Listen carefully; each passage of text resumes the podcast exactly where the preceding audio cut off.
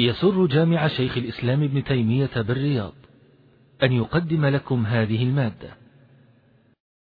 الحمد لله حمدا كثيرا طيبا مباركا فيه وصلى الله وسلم وبارك على عبده ورسوله وعلى آله وصحبه ومن اهتدى بهداه.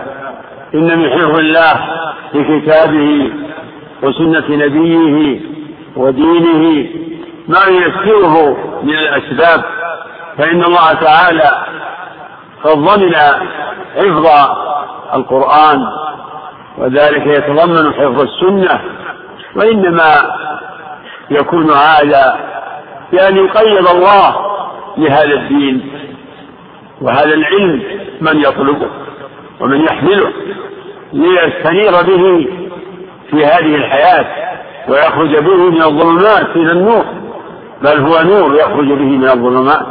ويهتدي به إلى طريق النجاة والسعادة.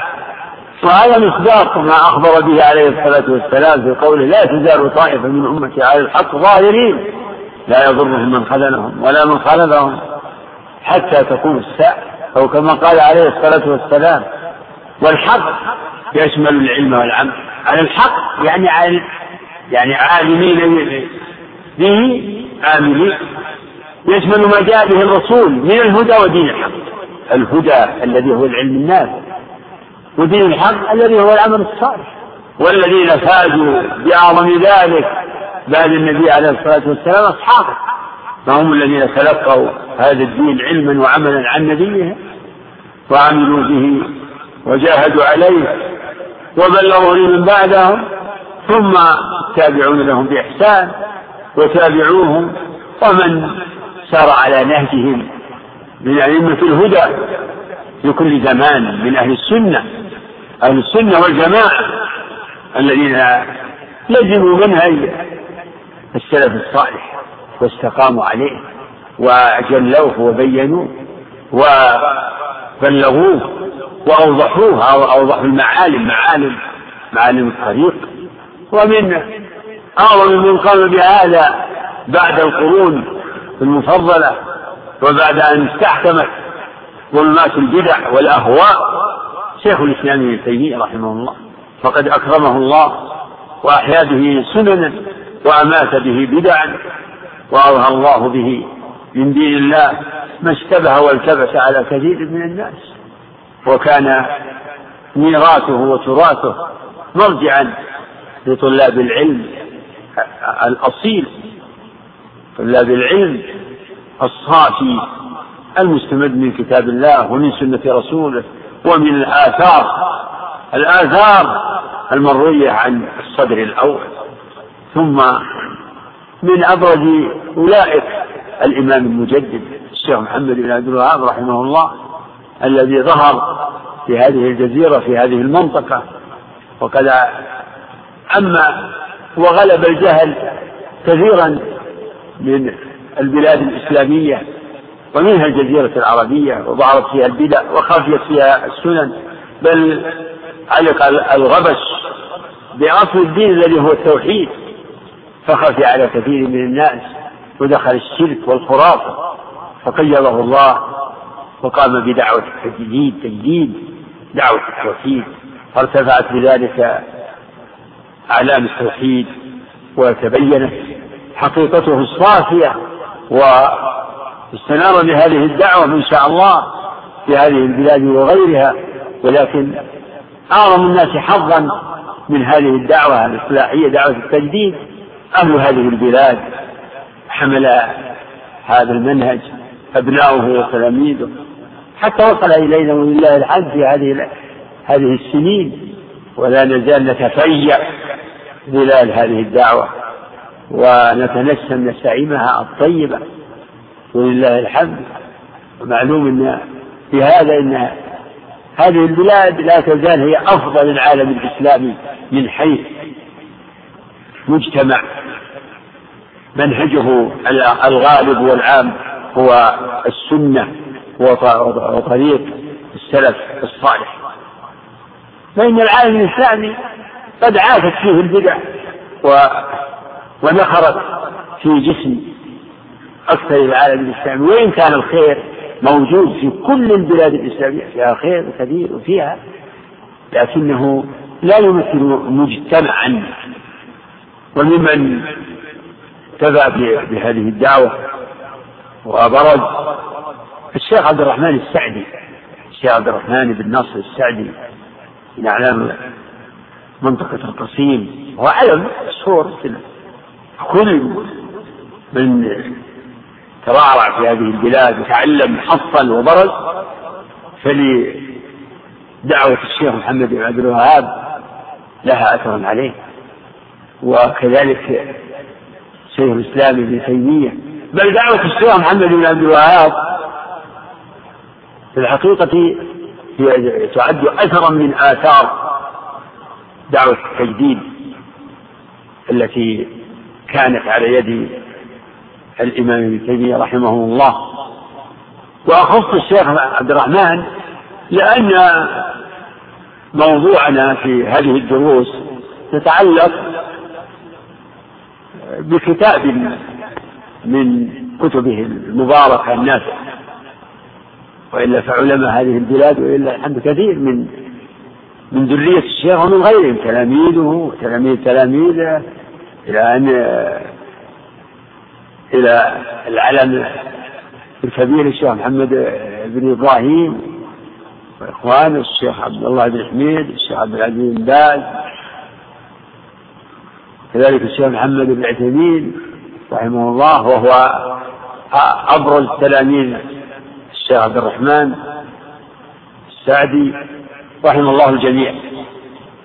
الشيخ عبد الرحمن ابن ناصر بن عبد الله السعدي قد لمع وظهر واشتهر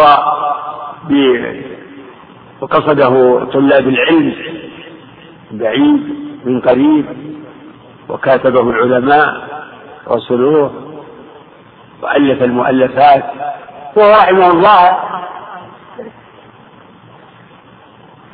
عاش كما لا يخفى في القرن الماضي حيث ولد عام سبعة وثلاثمائة. وتوفي رحمه الله في عام ستة وسبعين وثلاثمائة بعد الألف من هجرة النبي صلى الله عليه وسلم. فكان عمرها يقرب من ثمان وسبعين أو تسعة ثمان وستين أو تسعة وستين. وقضى يعني عمره بالعلم تحصيلا ثم بالعلم تعليما وتدريسا وتأليفا وهو يعد عالما مجتهدا فله اختيارات. وإن كان يعول في كثير من اختياراته على موافقة شيخ الإسلام ابن تيمية. والموافقة لا تعني التقليد. فلا يكون مقلدا بل موافقا. وقد ذكر المترجمون له ترجمته في كتاب علماء النجد وفي غيره ذكروا أن أنه يقضي أوقات طويلة في الدروس من طلوع الشمس إلى قريب من الظهر وقبل العصر وبعد العصر وبعد المغرب. وألف مؤلفات جليلة وأعظمها تفسير يسمى تيسير الكريم الرحمن في تفسير القرآن. كتاب عظيم.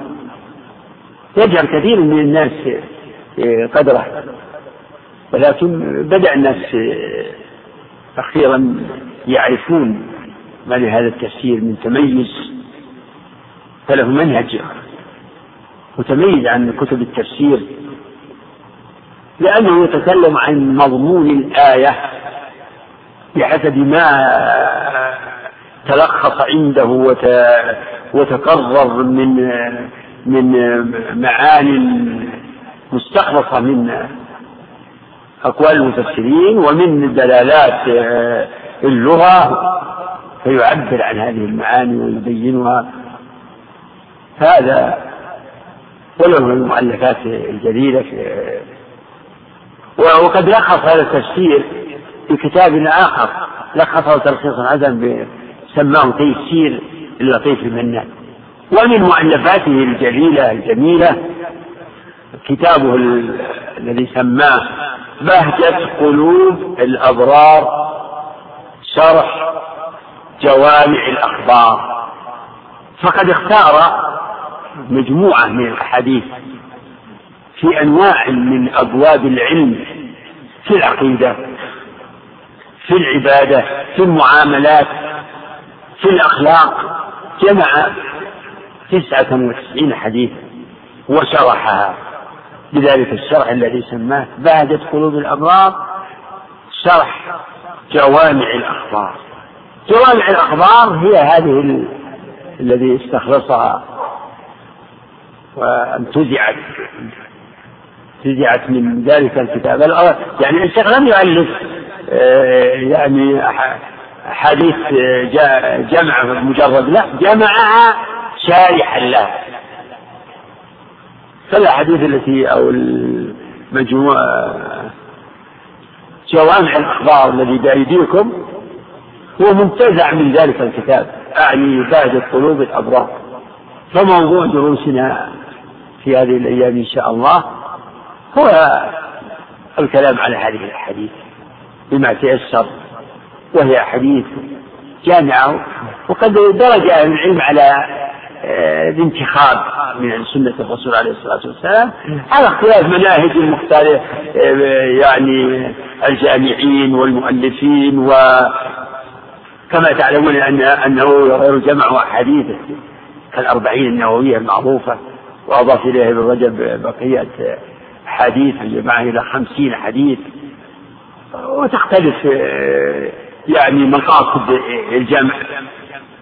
فالشيخ رحمه الله جمع 99 حديثا. واقتصر فيما يظهر على هذا العدد. وكأنه وأنا ما شفت أنه صرح بشيء. كأنه يعني لاحظ موافقة هذا العدد لأسماء الله التي جاء النص في فضلها إن لله تسعة وتسعين اسما من أحصاها دخل الجنة. كأن من يعني كأنه يسبق إلى الدين أنه قصد ذلك والله أعلم. تفاؤلا يعني ببركة هذه المجموعة المختارة من حديث الرسول صلى الله عليه وسلم. وبعد فنستمع إلى بعض هذه الأحاديث والله الموفق صلى الله وسلم وبارك على نبينا رسول نعم. بسم الله الرحمن الرحيم. الحمد لله رب العالمين والصلاة والسلام على رسول الله وعلى آله وأصحابه أجمعين. اللهم اغفر لنا ولشيخنا وللحاضرين والمستمعين. برحمتك يا أرحم الراحمين. أما أما بعد قال المؤلف رحمه الله تعالى الحمد لله على ما له من الأسماء الحسنى والصفات الكاملة العظيمة العليا وعلى آثارها الشاملة للأولى والأخرى. وأصلي وأسلم على محمد أجمع الخلق لكل وصف حميد وخلق رشيد وقول سديد وعلى آله وأصحابه وأتباعه من جميع العبيد. أما بعد فليس بعد كلام الله يصدق ولا أنفع. ولا أجمع لخير الدنيا والآخرة من كلام رسوله من كلام رسوله وخليله محمد صلى الله عليه وسلم. من كلام رسوله وخليله. وخليله نعم. والله عنك نعم نعم. من كلام رسوله وخليله محمد صلى الله عليه وسلم. إذ هو أعلم الخلق وأعظمهم نصحا وإرشادا وهداية. وأبلغهم بيانا وتأصيلا وتفصيلا وأحسنهم تعليما. وقد أوتي صلى الله عليه وسلم جوامع الكلم. واختصر له الكلام اختصارا. بحيث كان يتكلم صلى الله عليه وسلم بالكلام القليل لفظه. الكثيرة معانيه مع كمال الوضوح والبيان الذي هو أعلى رتب البيان. وقد بدا لي أن أذكر جملة صالحة من أحاديث الجوامع في المواضع الكلية. والجوامع في جنس أو نوع أو باب من أبواب العلم مستعينا بالله سائلا منه التيسير والتسهيل. الحديث الأول عن عمر بن الخطاب رضي الله عنه قال سمعت رسول الله صلى الله عليه وسلم يقول إنما الأعمال بالنيات وإنما لكل امرئ ما نوى. فمن كانت هجرته إلى الله ورسوله فهجرته إلى الله ورسوله. ومن كانت هجرته لدنيا يصيبها أو امراه ينكحها فهجرته إلى ما هاجر إليه. متفق عليه. أحسنت. سمعنا هذه الخطبة وهذه المقدمة التي أوضح فيها الشيخ رحمه الله الباعث له على جمع هذه الأحاديث لأنها حديث جوامع جوامع الإخبار وأشار رحمه الله في هذه المقدمة إلى ما خص الله به نبيه. من الفصاحة وكمال البيان. فمن خصائصه عليه الصلاة والسلام أنه أوتي جوامع الكلم. جوامع جمع جامع والجامع يعني الكلام الجامع هو الكلام الوجيز البليغ الذي لفظه قليل ومعناه كبير وكثير. وشواهد هذا كثيرة. فالرسول عليه وهذا من كمال البيان كمال الفصاحة ومما ينوه به في في مقام ذكر النبي عليه الصلاة والسلام أنه عليه الصلاة والسلام أعلم في الخلق بالله وبدينه وأصلح الخلق وأنصح الخلق. وإذا إذا تمت هذه الأمور وكملت وهي أكمل ما تكون في الرسول. فهو أصلح الخلق صلى الله عليه وسلم. أقدرهم على البيان وأكملهم نصحا للخلق وأعلمهم عليه الصلاة والسلام. وهذا مما يبطل دعاوى المبتدعين الذين حكموا عقولهم وعارضوا بمعقولاتهم الفاسدة عارضوا بها كلام الله وكلام رسوله عليه الصلاة والسلام. فإن معارضة كلام الله وكلام رسوله بما يدعى من عقليات يتضمن إما تجهيل الرسول أو نسبته إلى قصور البيان أو التلبيس ضد النص وال يعني لا بد من أحد هذه اللوازم وكلها لوازم باطلة. أعني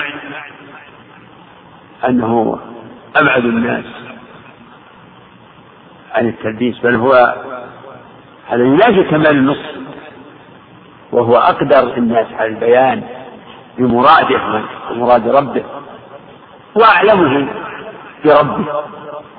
إذا فما أخبر به عن الله فهو كما أخبر. ما أخبر به عن الله فهو كما أخبر. وقد يعني أوسع هذه المعاني بيانا و... و... وإيضاحا شيخ الإسلام ابن تيمية كما في الرسالة الحموية وفي غيرها وتلميذه ابن القيم في مختصر الصواعق يعني نبه على هذا التقصير العظيم. وإذا كانت أقوال المبتدعين الجاحدين لأسماء الرب وصفاته إذا كانت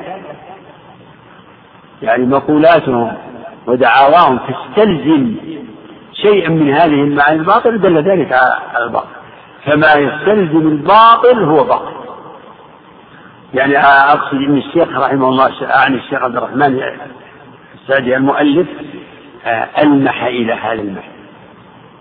ألمح إلى هذه الصفات التي يجب أن تكون مستحضرة في ذهن المسلم وطالب العلم. مستحضرة إن الرسول أعلم وأفصح وأنصح. الحديث الأول من هذه الحديث الجامعة حديث عمر بن الخطاب رضي الله عنه. قال سمعت رسول الله صلى الله عليه وسلم يقول إنما الأعمال بالنيات وإنما لكل امرئ ما نوى. الحديث هذا الحديث رواه الأئمة البخاري ومسلم وغيرهما وصدر به وافتتح به البخاري الجامع الصحيح. قال العلماء إن إنه اعتبره مقدمة لكتابه لأنه لم لم يكتب مقدمة في الصحيح. فاعتبر هذا الحديث مقدمة لهذا الديوان العظيم من دواوين السنة الجامع الصحيح. وقد نص جمع من العلماء أن هذا الحديث مع أحاديث أخرى هي من هي من أصول الدين وأصول العلم لأنه يرجع إليها كثير من مسائل. هذا الحديث إنما الأعمال بالنيات وكذلك الحديث الثاني من أحدث في أمرنا هذا ما ليس منه. وكذلك الحديث الثالث الدين النصيحة. وبعضهم كذلك بعض حديث إن الحلال بين والحرام بين. قالوا هذه حديث أمهات أصول ومما يبين هذا المعنى ويبين أن هذا الحديث من جوامع الكلم أنه يدخل في كل باب من أبواب العلم. إنما الأعمال بالنيات. في شمول. في الأمر بالنية إنما الأعمال بالنية فتكون جنس. يعني فالجمع باعتبار الأنواع والإفراد باعتبار جنس النية الشامل لأنواعها. نقول إنما هذه أداة حصر عند علماء اللغة من النحويين والبلاغيين. إنما أداة حصر. يمكن تفسرها بالنفي والاستثناء. يعني ما الأعمال إلا بالنية وإنما لكل امرئ ما نوى يعني ليس لكل امرئ إلا ما نوى. فهما جملتان حاصرة. فالأولى تقتضي أن أنه لا لا وجود للأعمال أو لا عبرة بالأعمال إلا بالنية. والنية هي القصد. الذي محله القلب. ولهذا قيل إن هذا الحديث ميزان الأعمال الباطنة إنما الأعمال بالنيات. يعني إنما صحة الأعمال. وفسادها. إنما يكون بالنية. فالعمل يصلح بالنية. ويفسد بالنية. وإن كانت الصورة واحدة. بل العمل لا يتحقق إلا بالنية فما خلا عن النية مطلقة عن القصد أعني فلا وجود له كحركة الساهي أو النائم أو المرتعش فلا عبرة به حينئذ إنما الأعمال بالنية. العمل إنما يوجب بالنية.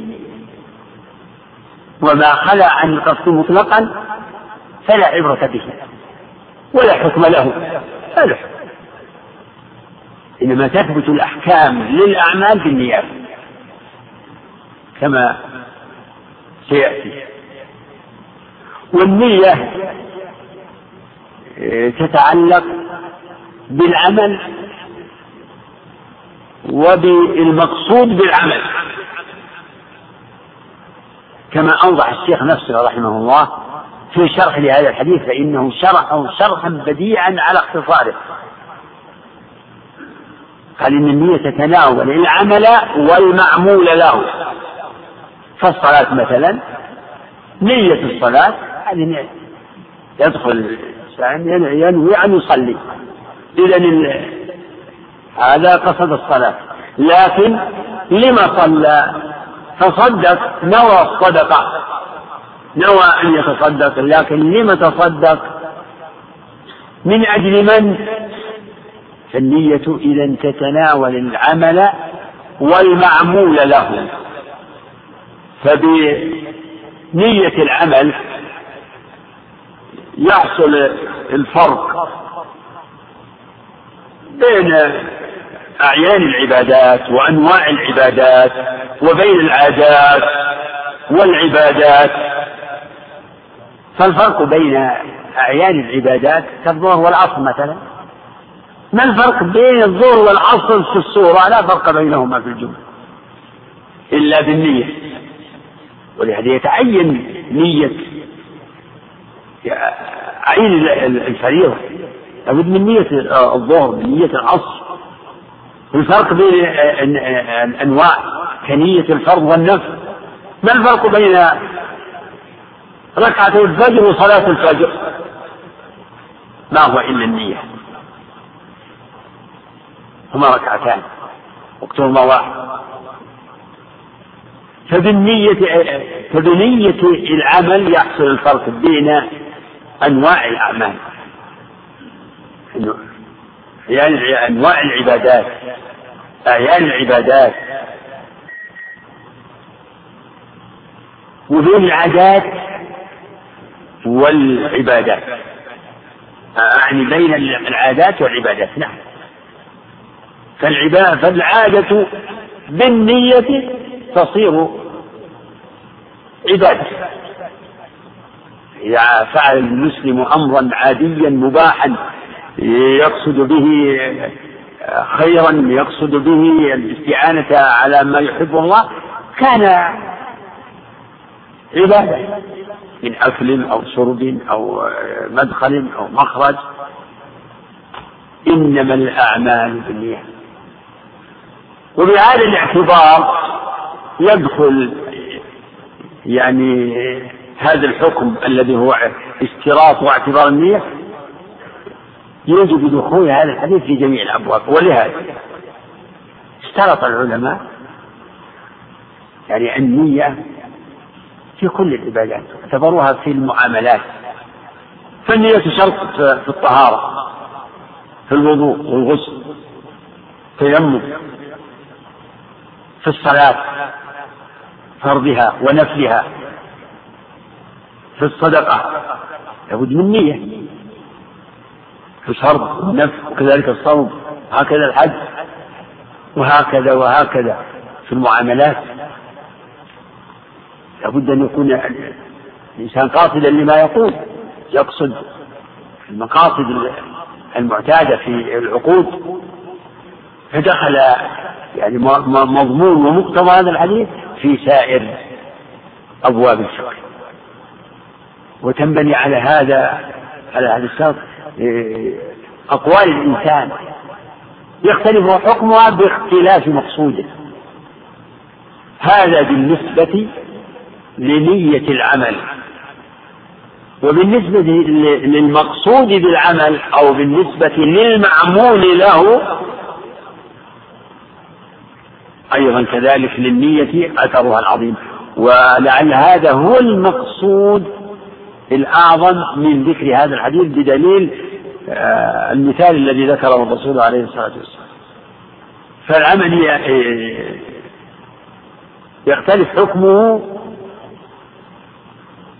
باعتبار المعمول له والمقصود بهذا العمل. والأصل أن الأعمال المشروعة يجب أن يقصد بها وجه الله.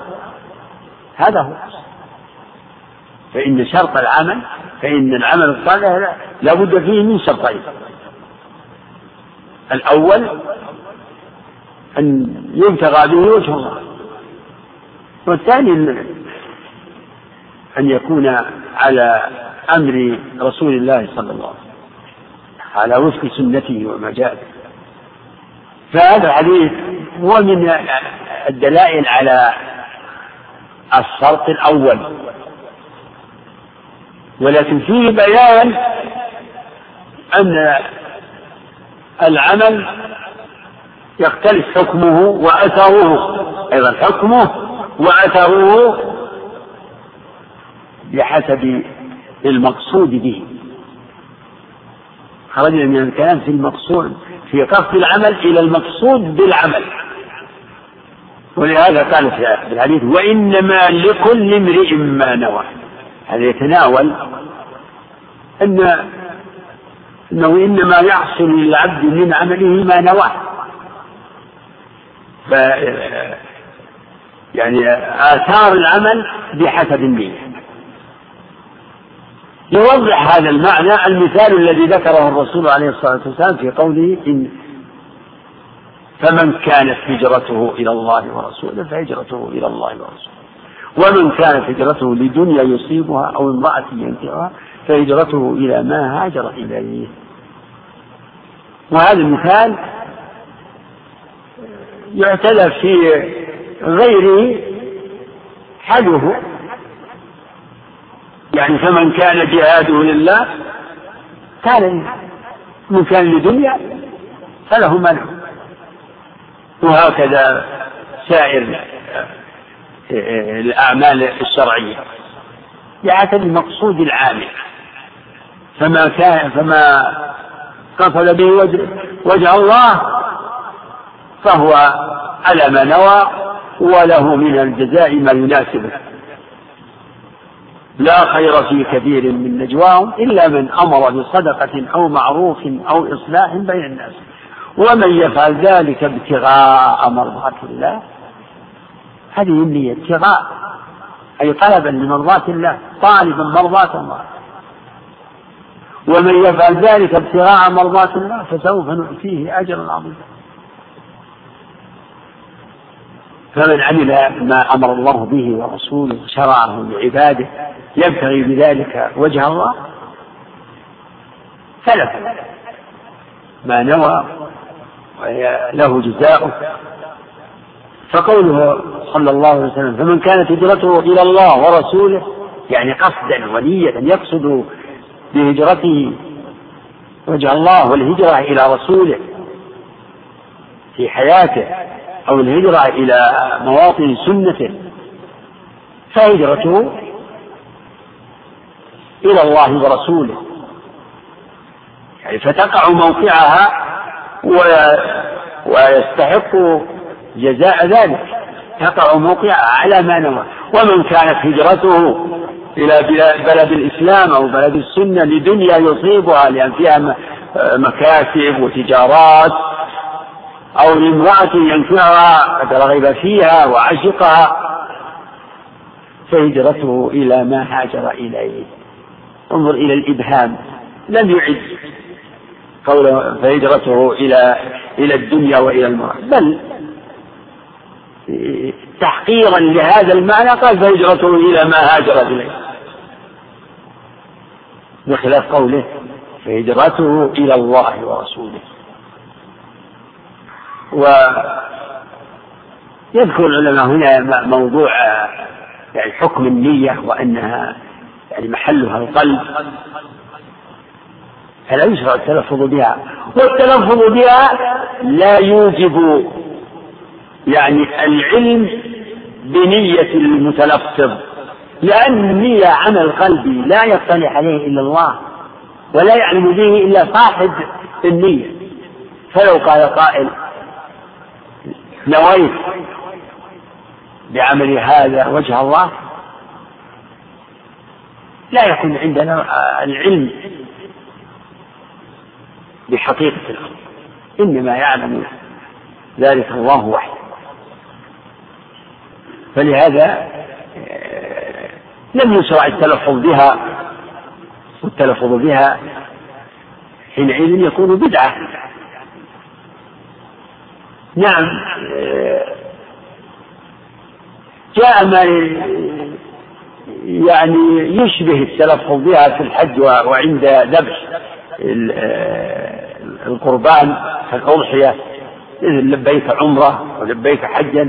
فهذا يقول أهل العلم إنه تلفظ بما بما نوى لا بالنية بأصل النية.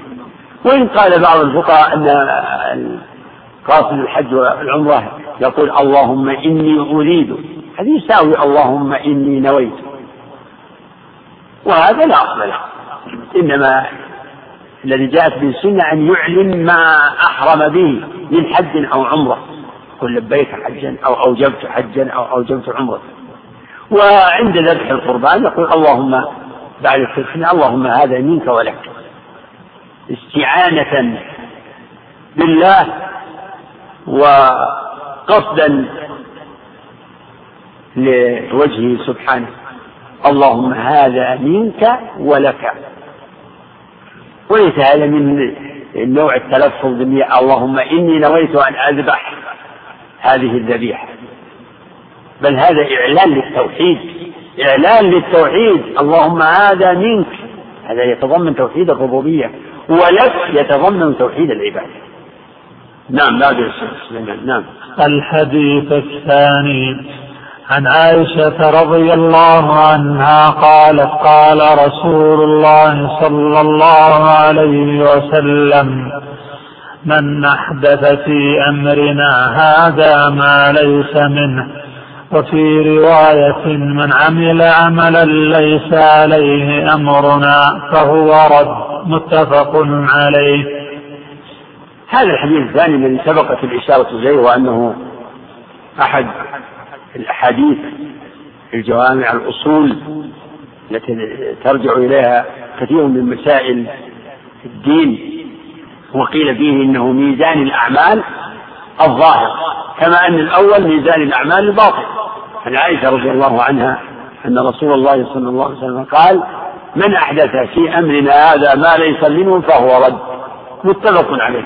ولمسلم من عمل عملا ليس عليه أمرنا فهو رد هكذا يعني فصل النووي رحمه الله لأن هذه الأحاديث من من جملة ما ذكره أو أثبته النووي في ما جمع من الأحاديث. من أحدث في أمرنا يعني من ابتدع وأدخل في أمرنا يعني في ديننا أمرنا نحن المسلمين. الأمر الذي نحن عليه و و و ونعنى به ونبينه ونعمل به من أحدث في أمرنا يعني في ديننا. هذا الأمر الذي جاء به الرسول عليه الصلاة والسلام وهو دين الله. من أحدث فيه ما ليس منه أدخل فيه ما ليس منه برأيه واستحسانه ونسبه إليه. نسبه لهذا الدين واعتبره دينا فهو رد. رد. مصدر رد يرد ردا والمصدر كثيرا ما يأتي باللغة العربية بمعنى. بمعنى المفعول. كالخلق بمعنى المخلوق كذلك هنا الرد بمعنى المردود أي فهو مردود مردود عليه فكل ما لم يكن مما جاء به الرسول من مما يقصد به التدين والعبادة يعني مما يقصد به التدين عموما عقيدة أو عملا باطنا أو عملا ظاهرا فهو رد على مردود لا ثواب له عليه بل ويستوجب العقاب إذا علم مناقضته لما جاء به الرسول وأصر عليه من أحدث في أمرنا هذا ما ليس منه فهو رد. يشمل يشمل ذلك جميع العقائد المبتدعة والعبادات المبتدعة المبتدعة. يعني في العلم أو في السلوك والعبادة. يشمل بدع البدع الكلامية بدعة الجهمية ومن آه، سلك سبيلهم وبدع القدرية وبدع الرافضة ويشمل بدع الصوفية. يدل على بطلان كل عبادة صلاة أو صيام أو عمل يعني يدخل في شيء من هذه العبادات كالحج ويدعى على أنه يعني مستحب أو مشروع. فلا يجب ولا يستحب إلا ما أوجبه الله ورسوله وأحبه الله ورسوله. ومما يدل على بطلان الدين قوله تعالى أم لهم شركاء شرعوا لهم من الدين ما لم يعلم به الله شرعوا لهم من الدين ما لم يعلم به الله في البدع من من شرع الشيطان. البدع من تشريع ومن شرع الشيطان. إذ لم يعلم به وهو يخالف مقتضى شهادة أن محمدا رسول الله. يعني كل مبتدع فإنه ببدعته وبحسبه وبقدر بدعته يخالف مقتضى شهادة أن محمدا رسول الله. فإن شهادة أن محمدا رسول الله تقتضي تحقيق متابعته ولزوم طريقته والعمل بسنته. فالبدع تخالف هذا المقتضى. ولهذا قال النبي عليه الصلاة والسلام في خطبته التي كان يخطب بها كثيرا. إن أحسن الحديث كتاب الله وخير الهدي هدي محمد صلى الله عليه وسلم. خير الهدي إذا هذا؟ وصفه بأنه خير الهدي يقتضي عدم الالتفات لغيره. وخير الهدي هدي محمد صلى الله عليه وسلم. ثم قال وشر الأمور محدثاتها وكل بدعة ضلالة. وشر الأمور محدثاتها وكل بدعة ضلالة. وفي لفظ وكل ضلالة في النار. وهذا الحديث يؤخذ أخذ منه أن أن البدعة لا تنقسم إلى بدعة حسنة وبدعة سيئة. بل كل بدعة ضلال وكل محدثة فهي بدعة وشر. شر الأمور محدثاتها وكل بدعة ضلالة. يعني ليس ليس شيء من البدع يكون هدى بل كل بدعة فهي ضلال. فالهدى محصور فيما جاء به الرسول وما جاء دلت عليه سنته القولية أو الفعلية أو التقريرية كما تعلمون إن سنة الرسول تشمل هذا هذا التقسيم فما دلت عليه سنته قولا أو فعلا أو تقريرا فهو من الدين. وما لم يكن من ذلك فإنه بدعة. وضلالة والمبتدع يتضمن يعني رأيه أن الدين ناقص وأنه بهذا الصنيع أو بما بما أحدثه أنه يحصل له كمال فهذا فلهذا قيل إن المبتدع يستدرك كأنه يستدرك على الله وعلى رسوله ويضيف إلى الدين ما ليس منه فهذا حديث جامع. يتضمن بطلان جميع البدع وردها على أصحابه فالبدع الاعتقادية المحدثة باطلة مردودة يجب إنكارها والرد عليها ودحر شبهاتها والبدع العملية كذلك باطلة. لا ثواب كما قلنا لا يستحق فاعلها ثوابا عليها. لكن قد يفاد الإنسان الجاهل على نيته ومقصوده الجاهل. لأن الإنسان قد يخطئ يتعبد بما لم يشرع الله يريد يريد الخير فهو يتابع النية أما عمله أما هذا العمل فهو مردود. مردود بقوله صلى الله عليه وسلم من أحدث في أمرنا هذا ما ليس منه فهو رد. والبدعة التي هي ضلالة وشر يعني كل ما يتدين العبد به اعتقادا أو عملا يتدين بمعنى أنه يعتبره من الدين ويعتبره آه، قربة إلى الله. كل ما يتدين به اعتقادا أو عملا مما لم يأت به كتاب ولا سنة فهو بدعة هذا ضابط جامع. أما ما يسمى بدعة فكثير من هذه البدع التي قال إنها بدعة فهي بدعة لغوية وما هي وأكثر ما تقع في الوسائل التي تختلف باختلاف الأحوال وباختلاف الزمان وباختلاف المكان. فجمع القرآن وجمع الناس على يعني على حرف واحد أو على كما فعل الصحابة رضي الله عنه وكما أحدث من يعني الوسائل مثل ما يكون في المدارس تتخذ لدراسة العلم.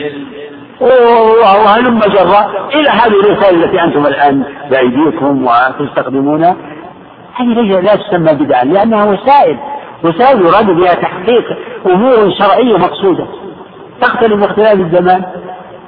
القرآن كان يكتب في في ماذا؟ في عشب ولخاف وحجارة وجلود لكن لما تهيأت وتيسرت الأسباب كتب في في, في الورق ثم كان يكتب بالأيدي ثم صار يكتب بمطابع وبالوسائل ثم صار يكتب بهذه الوسائل الهائلة يعني الباهره في هذه التسجيلات وتسجل الأصوات وتسجل وتكتب وأيضا آه، تسجل كتابيا في هذه الأطراف التي تجمع يعني يعني كتبا كثيرة ومؤلفات عديدة. القرآن الآن في أيدي بعض بعضكم فيها في جواله القرآن كاملا. أنت كذلك موجود؟ موجود. هذه لا نسميها بدعا لأن هذه وسائل.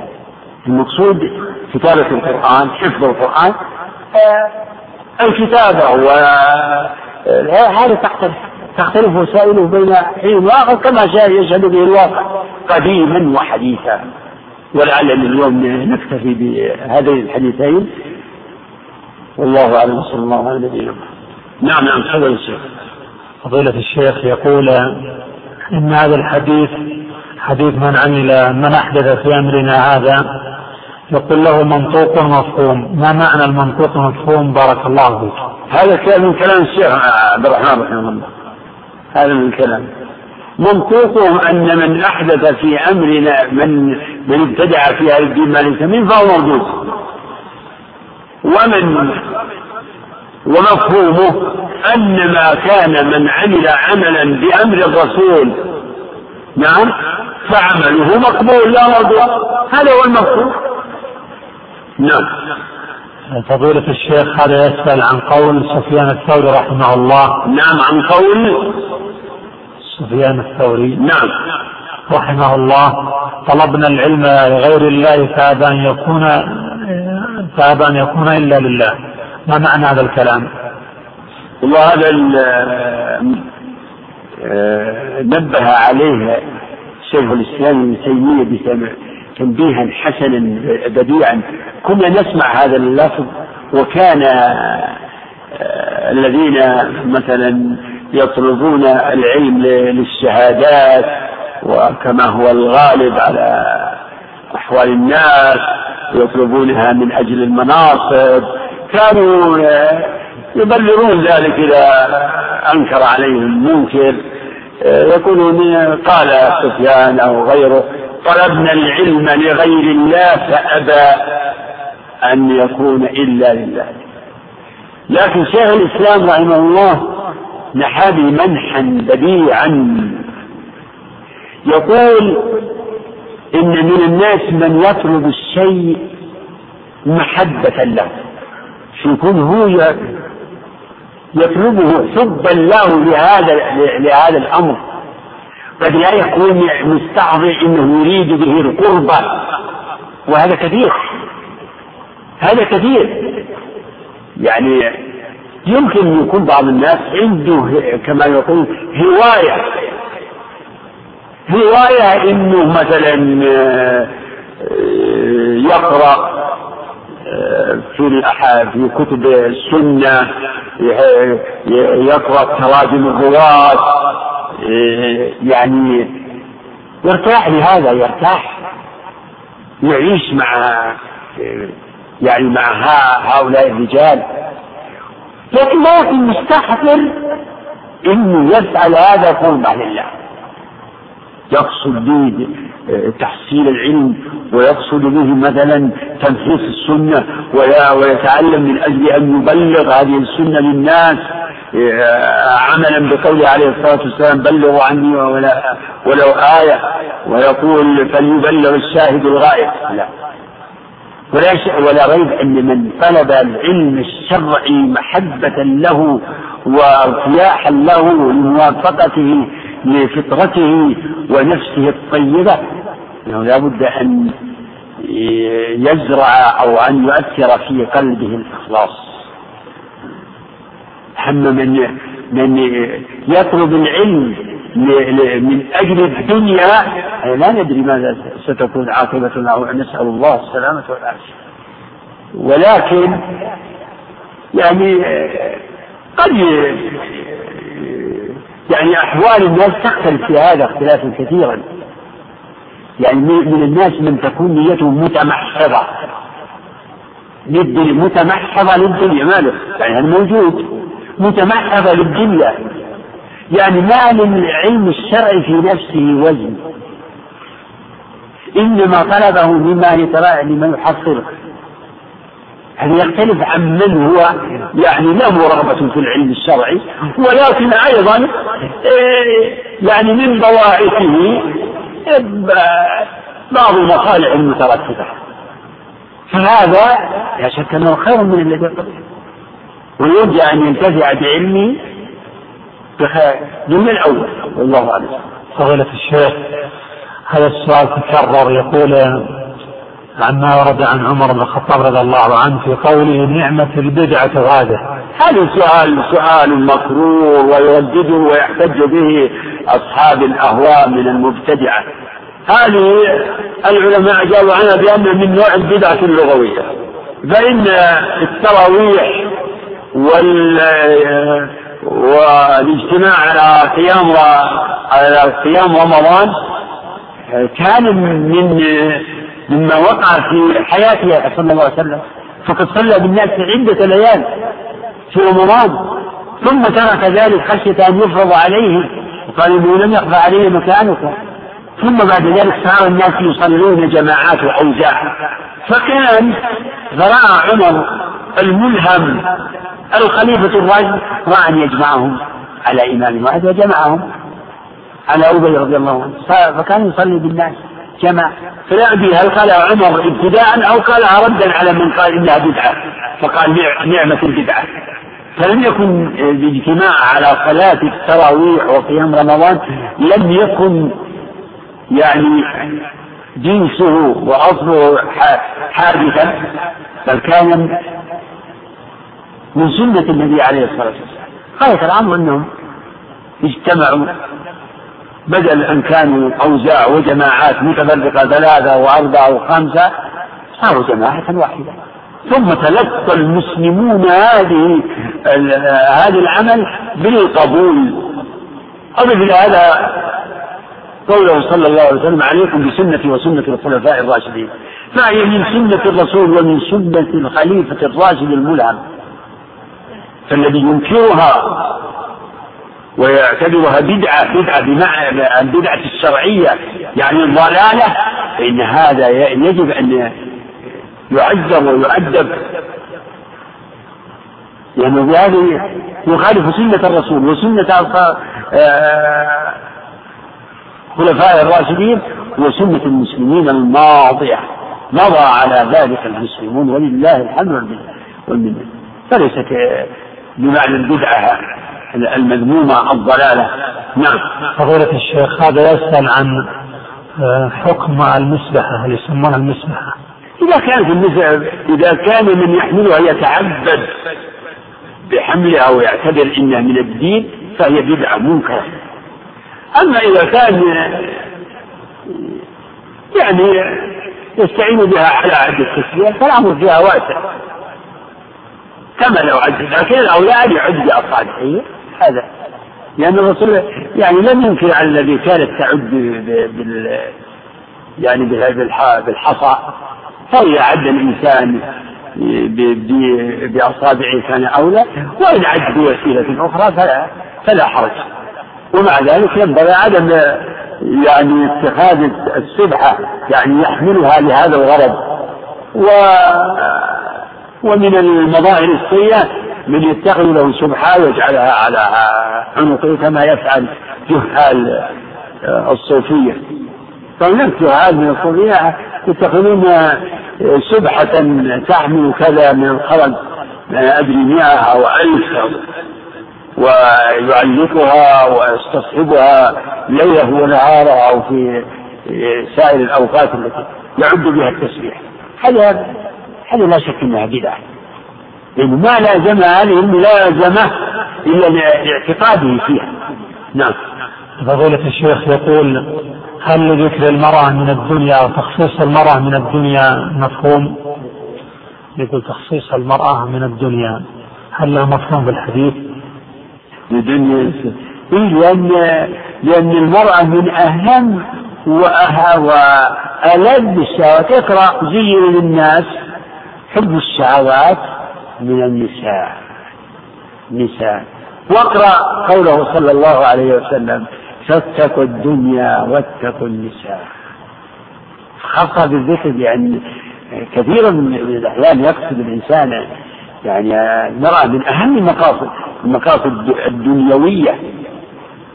من أعظم الشهوات بل هي أعظم من الشهوات. ولهذا صدرت بها الشهوات. زين للناس حب الشهوات من النساء. والباقي كله تبع البنين والقناطير المقنطرة من الذهب إلى آخره. هذا في الجملة في يعني في الموازنة بين تلك الشهوات. وإلا من الناس من يمكن الذهب والفضة أعجب إليه. تختلف يعني. لكن هذا إذا وازنا بين الشهوات ففتنة المرأة هي أعظم فتنة الدنيا. نعم. السؤال الأخير يقول فضيلة الشيخ هل القول بأن تارك عمل الجوارح؟ تارك عمل الجوارح آه. نعم بالكلية إيه؟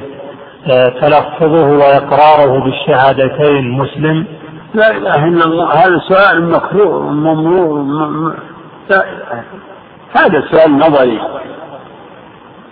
شيخ الإسلام يبين إن إن عمل القلب يستلزم عمل الجوارح لابد إذا كان في قلب المسلم إيمان خوف من الله محبة لابد أن يظهر لهذا انعكاس على الجوارح فإذا خلت الجوارح مطلقا نعم فليدل على خلو القلب. ما فيه وهذا يعني إنه إذا افترضنا الشخص لا يعمل لله لا يركع لله ركعة ولا يصوم ولا يعمل بشيء من شرائع الإسلام وهذا هو الناقض العاشر الذي نوه به الشيخ محمد بن الوهاب رحمه الله في النواقض. الإعراض عن الدين. لا لا يتعلمه ولا يعمل به لا يتعلم لا يعرف حلال ولا حرام ولا يبالي ولا يعمل بشيء من شرائع الإسلام. و أذكر يعني لكم فيه يعني رسالة صغيرة سميتها جواب في الإيمان ونواقض لعلها وصلت إلى بعضكم. فيها شيء من مما يتعلق بهذا المعنى؟ والله أعلم. وفق الله الجميع.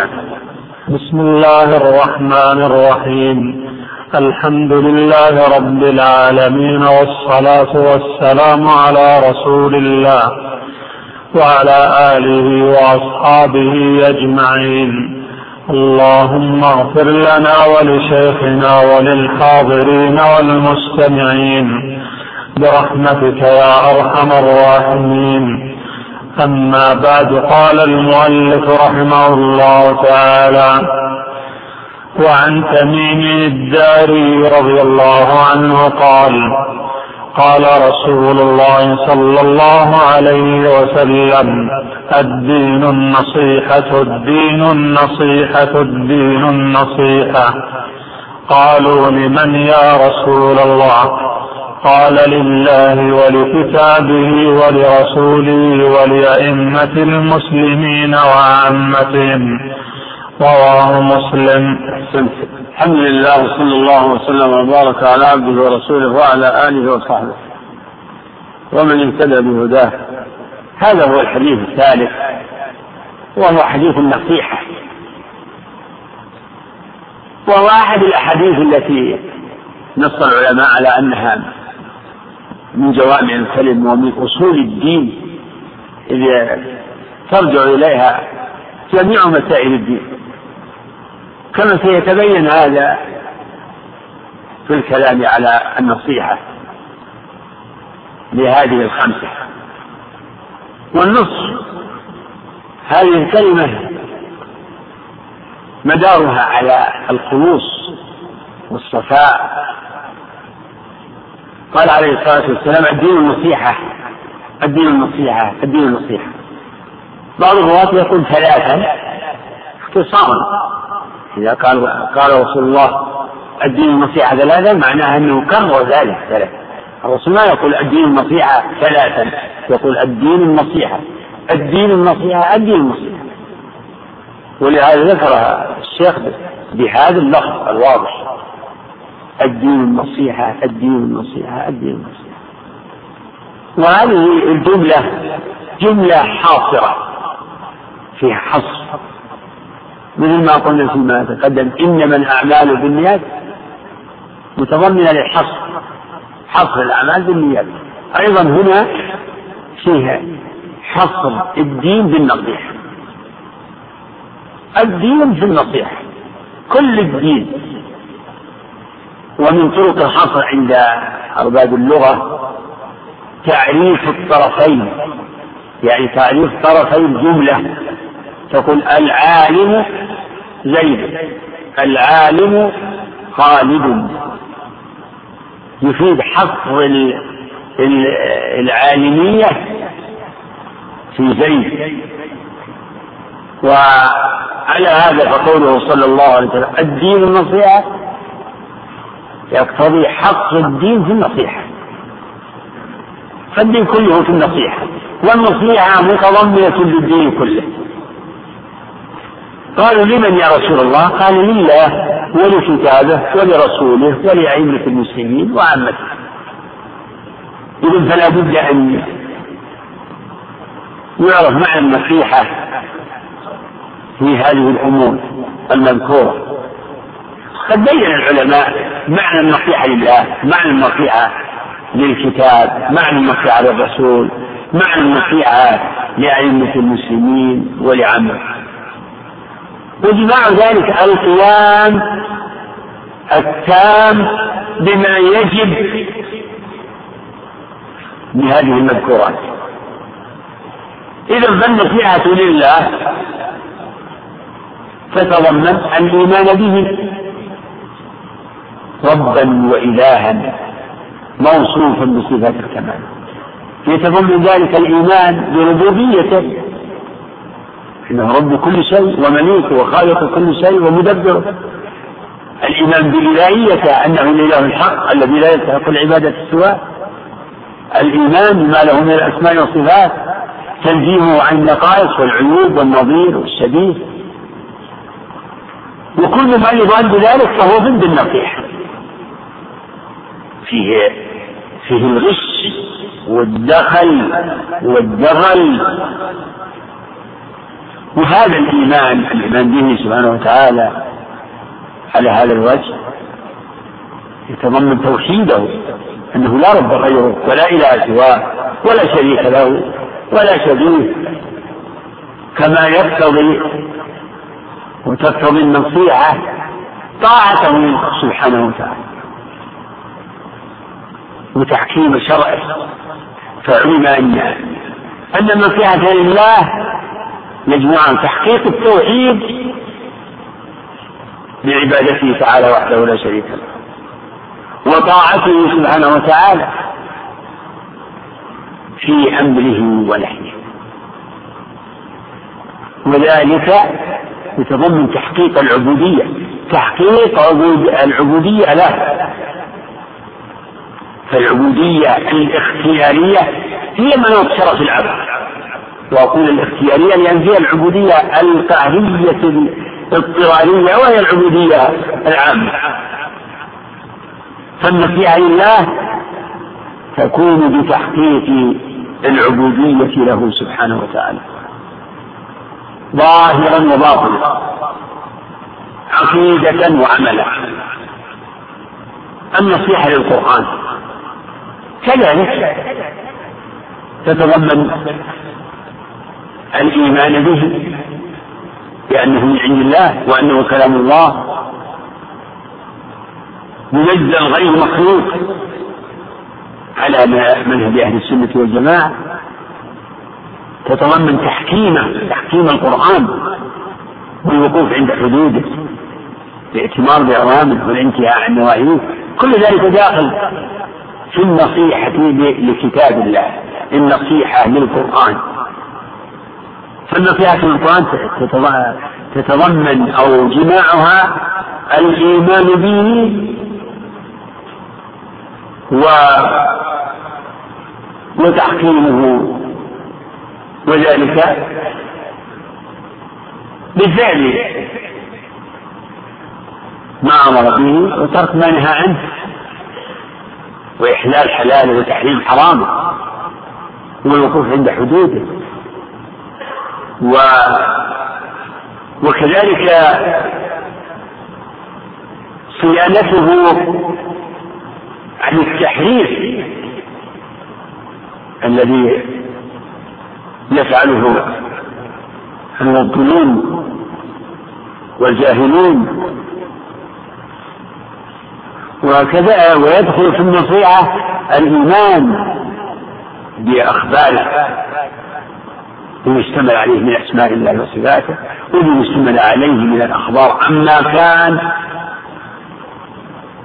من بدء الخلق خلق السماوات والأرض وخلق وبدء خلق هذه البشرية والأخبار عمن سيكون في المستقبل والأخبار عن الغيوب الموجودة. فالنصيحة للقرآن هي تحقيق الإيمان به وتحقيق متابعته تحقيق اتباعه اتبعوا ما أنزل إليكم من ربكم ولا تتبعوا من دونه أولياء. فإما يأتينكم منه هدى فمن اتبع هداه فلا يضل ولا يشقى. قال ابن عباس رضي الله عنهما تكفر الله بمن قرأ القرآن ألا يضل في الدنيا ولا يشقى في الآخرة. ثالثا النصيحة للرسول صلى الله عليه وسلم. على هذا المنوال يدخل فيها الإيمان به ومحبته فوق محبة النفس والأهل والولد والوالد والناس أجمعين كما نص على ذلك صلى الله عليه وسلم في قوله لا يؤمن أحدكم حتى أكون أحب إليه من ولده ووالده والناس أجمعين. وقال لعمر حتى من نفسك فقال إنك الآن إنك لأحب إلي من نفسي. فقال الآن يا عمر الإيمان به ومحبته وطاعته طاعة مطلقة لأن طاعة الرسول طاعة هي من يطع الرسول فقد أطاع طاعة الرسول تجد طاعة الرسول طاعة مطلقة بخلاف طاعة ولاة الأمر وطاعة من أمر الله بطاعة من الناس وذلك يكون بتحقيق متابعة عليه الصلاة والسلام.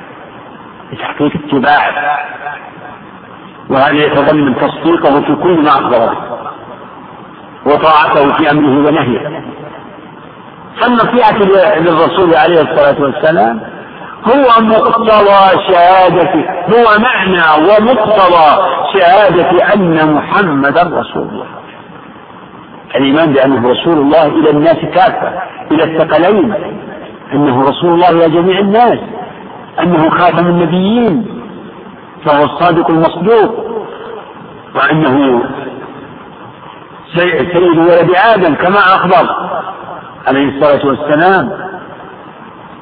ويدخل في ذلك الإيمان بفضائله وخصائصه وأن من خصائصه المقام المحمود الذي أكرمه الله به عسى أن يبعثك ربك مقاما محمودا. النصيحة لأئمة المسلمين وعامتهم أئمة المسلمين لا تؤول المسلمين بدءا بالإمام الأعظم يعني الخليفة أو الملك أو الرئيس إذا سمي رئيس و فمن دونه من له ولاية سلطان أئمة الإمام أو الإمامة تقتضي أتباعا وتقتضي آه، يعني سلطانا وولاية وهذه تقتضي الطاعة. فالنصيحة لأئمة المسلمين وولاته وهذا يشمل الأئمة الذين هم الحكام ولاة الأمر. الأمراء الأمراء. ويشمل العلماء. كما قال المفسرون في قوله تعالى يا أيها الذين آمنوا أطيعوا الله وأطيعوا الرسول وأولي الأمر منكم.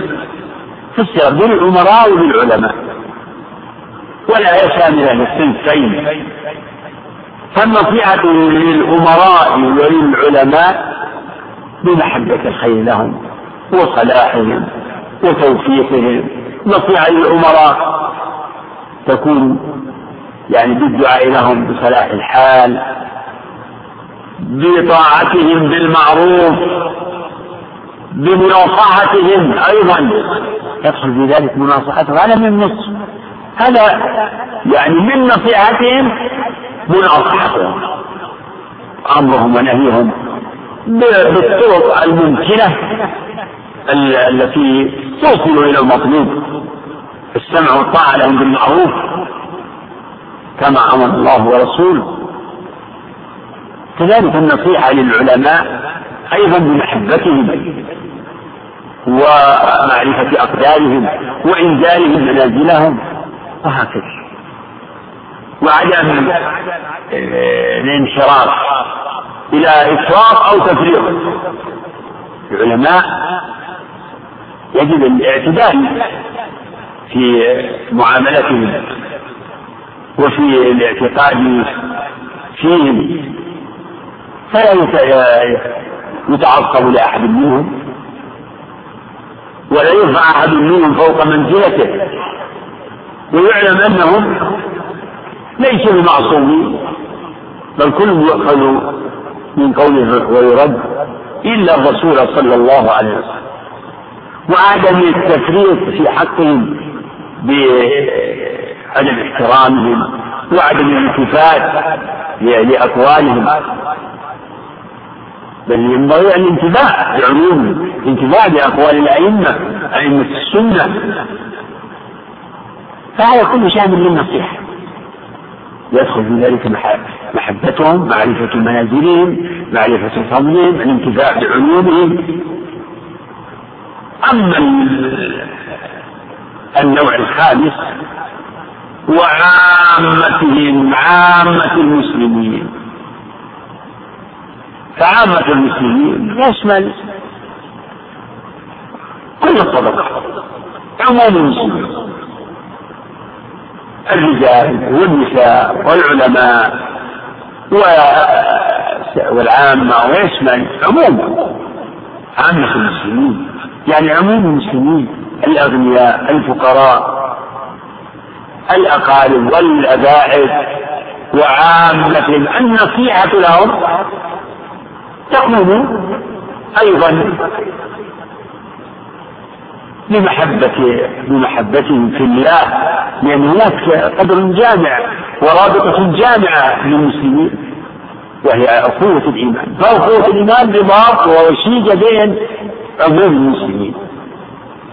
ويدخل في ذلك ما عبر عنه الرسول بقوله لا يؤمن أحدكم حتى يحب لأخيه ما يحب لنفسه. فمن النصيحة للمسلمين أن تحب لهم من الخير ما تحب لنفسك وتكره لهم من الشر ما تكره لنفسك ومن النصيحة أيضا. القيام بما شرع الله من واجب ومستحب نحو المسلمين. على اختلاف آه، يعني منازلهم وأحوالهم. ببذل الإحسان بالإحسان الواجب والمستحب. وكف الأذى القولي والفعلي فلا يحسد ولا يحقد. ولا يبغض لا تحاسدوا ولا تناجسوا ولا تقاطعوا ولا تدابروا ولا يبيع بعضكم على بيع بعض وكونوا عباد الله إخوانا فكل يعني خلق رديء ظاهر أو باطن فإنه ضد النصيحة المسلم أخو المسلم لا يخذله ولا يظلم ولا يحقره. بحسب امرئ من الشر أن يحقر أخاه المسلم كل المسلم على المسلم حرام دمه وماله وعرضه فكلام الله يفسر بعضه بعضا وكلام الرسول يفسر بعضه بعضا ويفسر كلام الله. فهذا العليم بهذا التصور تبين أنه شامل لكل نواحي كل امور الدين ومسائل الدين العلمية الاعتقادية والعملية. سواء من ما يتعلق بالله والرسول أو يتعلق بعموم المسلمين بعامتهم وخاصتهم. فكل الشرائع الواجبات داخلة في هذا. إقام الصلاة وإيتاء الزكاة والصوم والحج والجهاد والأمر بالمعروف والنهي عن المنكر وبر الوالدين. ثم إن هذه الأمور تتداخل يعني هذه الخمسة إنما ذكرها الرسول بالتفصيل وإلا تتداخل يعني يمكن مدى الإيمان بالله بمعناه الواسع الجامع تندرج فيه كل هذه الأمور. الإيمان بالقرآن والنصيحة للقرآن تندرج فيه كل هذه الأمور. النصيحة للرسول يمكن أن تندرج فيه كل هذه الأمور. لكن يعني للتفصيل وللتنبيه على تعلق النصيحة بكل هذه الأمور. نص الرسول عليه الصلاة والسلام عليه. يعني هذا أوضح يعني لفهم المطلوب لله ولكتابه ولرسوله ولأئمة المسلمين وعامتهم. نعم. وعن أبي هريرة رضي الله عنه قال أتى أعرابي النبي صلى الله عليه وسلم فقال فقال دلني على عمل إذا عملته دخلت الجنة. قال صلى الله عليه وسلم تعبد الله ولا تشرك به. ولا تشرك به. قال تعبد الله ولا تشرك به شيئا. وتقيم الصلاة وتقيم الصلاة المكتوبة وتؤدي الزكاة المفروضة وتصوم رمضان. تصوم كل نعم. وتصوم رمضان. قال والذي نفسي بيده لا أزيد على هذا شيئا ولا أنقص منه. فلما ولى قال النبي صلى الله عليه وسلم من سره أن ينظر إلى رجل من أهل الجنة فلينظر إلى هذا. متفق عليه. الحديث قصة الأراضي وأمثاله كثير. كثير من يعني كثير من يأتي ويسأل الرسول هذا السؤال. دلني على عمل إذا عملته دخلت الجنة. يشبه الحديث المشهور الذي ذكره النووي في الأربعين. حديث معاذ. قلت يا رسول الله أخبرني بعمل يدخلني الجنة ويباعدني عن النار. قال صلى الله عليه وسلم لقد سألت عن عظيم. نعم الله هذا سؤال مطلوب من كل أحد أن أن يهتم بمضمونه ومقصوده لقد سألت عن عظيم وإنه ليسير على من يسره الله عليه. هذا مطلب دلني على عمل إذا عملته دخلت الجنة. فالجنة هي هي الغاية وهي التي وهي غاية السعادة. السعادة حقا بدخول الجنة. فمن وكذلك الفوز. الفوز بالحق. إنما يكون بالنجاة من النار ودخول الجنة. فمن زحزح عن النار وأدخل الجنة فقد فاز. وكم في القرآن من الآيات التي فيها التنصيص على أن الجنة وما فيها أن ودخولها هو الفوز ذلك هو الفوز. فالفوز العظيم حقا إنما هو بدخول الجنة ورضوانه سبحانه وتعالى. هذا يوم ينفع الصادقين صدقا. لهم جنات تجري من تحتها الأنهار خالدين فيها أبدا. رضي الله عنهم ورضوا عنه. ذلك الفوز العظيم. ولا يكفي هذا المعنى كثير. فهي فطالب الجنة عليه أن يسأل عن الطريق. ما هو الطريق؟ وهذا ما قصده وطلبه الأعرابي. يريد الطريق. العمل الذي فعله العمل الذي يقتضي دخول الجنة وهو سبب من دخول الجنة هو طريق الجنة. هذا هو الطريق. فقال عليه الصلاة والسلام تعبد الله ولا تشرك به شيئا. وتقيم الصلاة وتؤتي الزكاة وتصوم رمضان. ولم يذكر الحج. فلعل ذلك كان قبل فرض الحج والله أعلم. ومن عبد الله بما أمر به واستقام على ذلك ومات عليه فاز فالذين يعني لم يدركوا كثير من التشريع أو كثير من الشرائع التي شرع الله لعباده ماتوا سعداء لأنهم قاموا بما أوجب الله عليه فمن عبد الله بما فرض عليه وأوجب عليه فقد اتقى الله ما استطاع وقد كان يعني مفلحا بذلك. من أدى ما أوجب الله عليه وترك ما حرم عليه فقد أفلح ونجا وسعيد. تعبد الله ولا تشرك به شيئا. هذا هو أصل الدين. هذا هو معنى لا إله إلا الله. وهكذا قال لمعاذ الحديث تعبد الله ولا تشرك به شيئا. والرسول عليه الصلاة والسلام تارة ينص على الشهادتين. وتارة نكتفي بكلمة التوحيد. كما في حديث ابن عمر. بني الإسلام على خمس شهادة أن لا إله إلا الله وأن محمدا رسول الله. وفي حديث جبريل لما سأله عن الإسلام قال أن تشهد أن لا إله إلا الله وأن محمدا رسول الله. وفي مثل هذه الروايات فيها ذكر كلمة التوحيد. مثل أمرت أن أقاتل الناس حتى يقولوا لا إله إلا الله. وفي الحديث الآخر أقاتل الناس حتى يشهدوا أن لا إله إلا الله وأن محمدا رسول الله. فتارة الرسول عليه الصلاة والسلام ينص على الشهادتين وتارة يقتصر على آه، الأولى منه. وربما ذكر أيضا آه، ما ما تتضمنه شهادة أن محمدا رسول الله.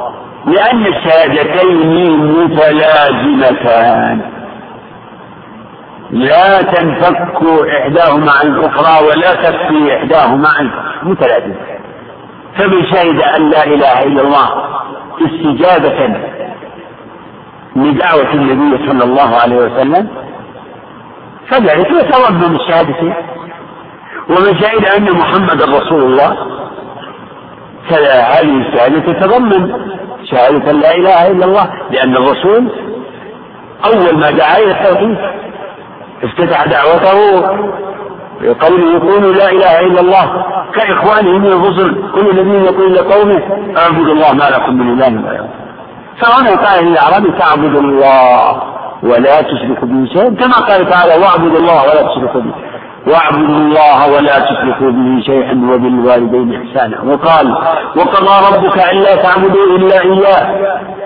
فهذا الأصل هو معنى لا إله إلا الله. لأن لا إله إلا الله مركبة من نفي وإثبات نفي الإلهية عما سواه. وهذا فيه نفي الشرك. وإثبات الإلهية له وحده لا شريك له. فقول تعبد الله هذا مقتضى الإثبات في كلمة التوحيد. ولا تشرك به شيئا هذا مقتضى النفي في كلمة التوحيد. كقوله تعالى أن اعبدوا الله واجتنبوا الطاغوت ثم ذكر الصلاة. وتقيموا الصلاة. والمراد بها الصلوات الخمس التي سماها في عديد معاذ عمود الإسلام وهي أوجب الواجبات بعد الشهادتين.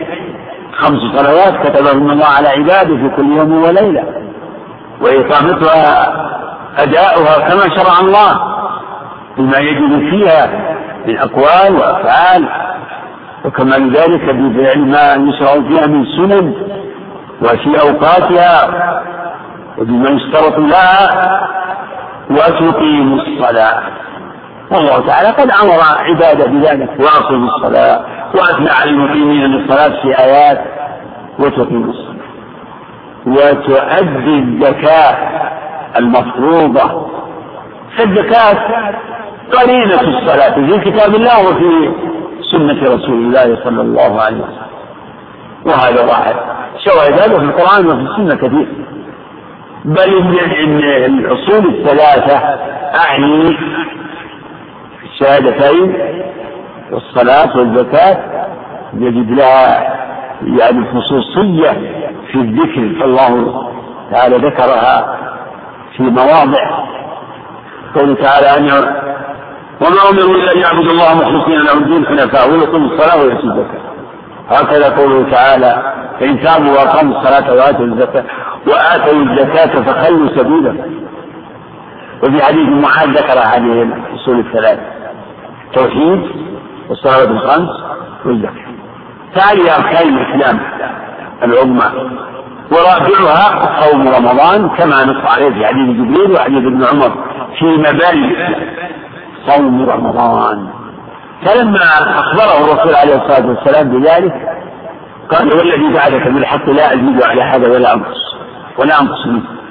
ثم هو يعني معناه أنه آمن وأخذ نفسه بالمحافظة على هذا لا أزيد على هذا ولا أنقص ولا أنقص منه. وهذا هو الذي نجد نقول لعل ذلك كان قبل فرض الحج. فلما ولى الرجل قال عليه الصلاة والسلام من سره أن ينظر إلى رجل من أهل الجنة فلينظر إلى هذا. أخذ العلماء من هذا أن من أدى الفرائض واجتنب المحارم نجا وفاز وهذا هو سبيل المقتصد. فالناس في القيام بدين الله على ثلاثة أصناف. وهي المذكورة في قوله تعالى ثم أورثنا الكتاب الذين اصطفينا من عبادنا. فمنهم ظالم لنفسه وهم المقصرون بترك بعض الواجبات وفعل بعض فمنهم ظالم لنفسه ومنهم مقتصد. شكر الله لفضيلة الشيخ على ما قدم وجعله في موازين حسناته. والسلام عليكم ورحمة الله وبركاته.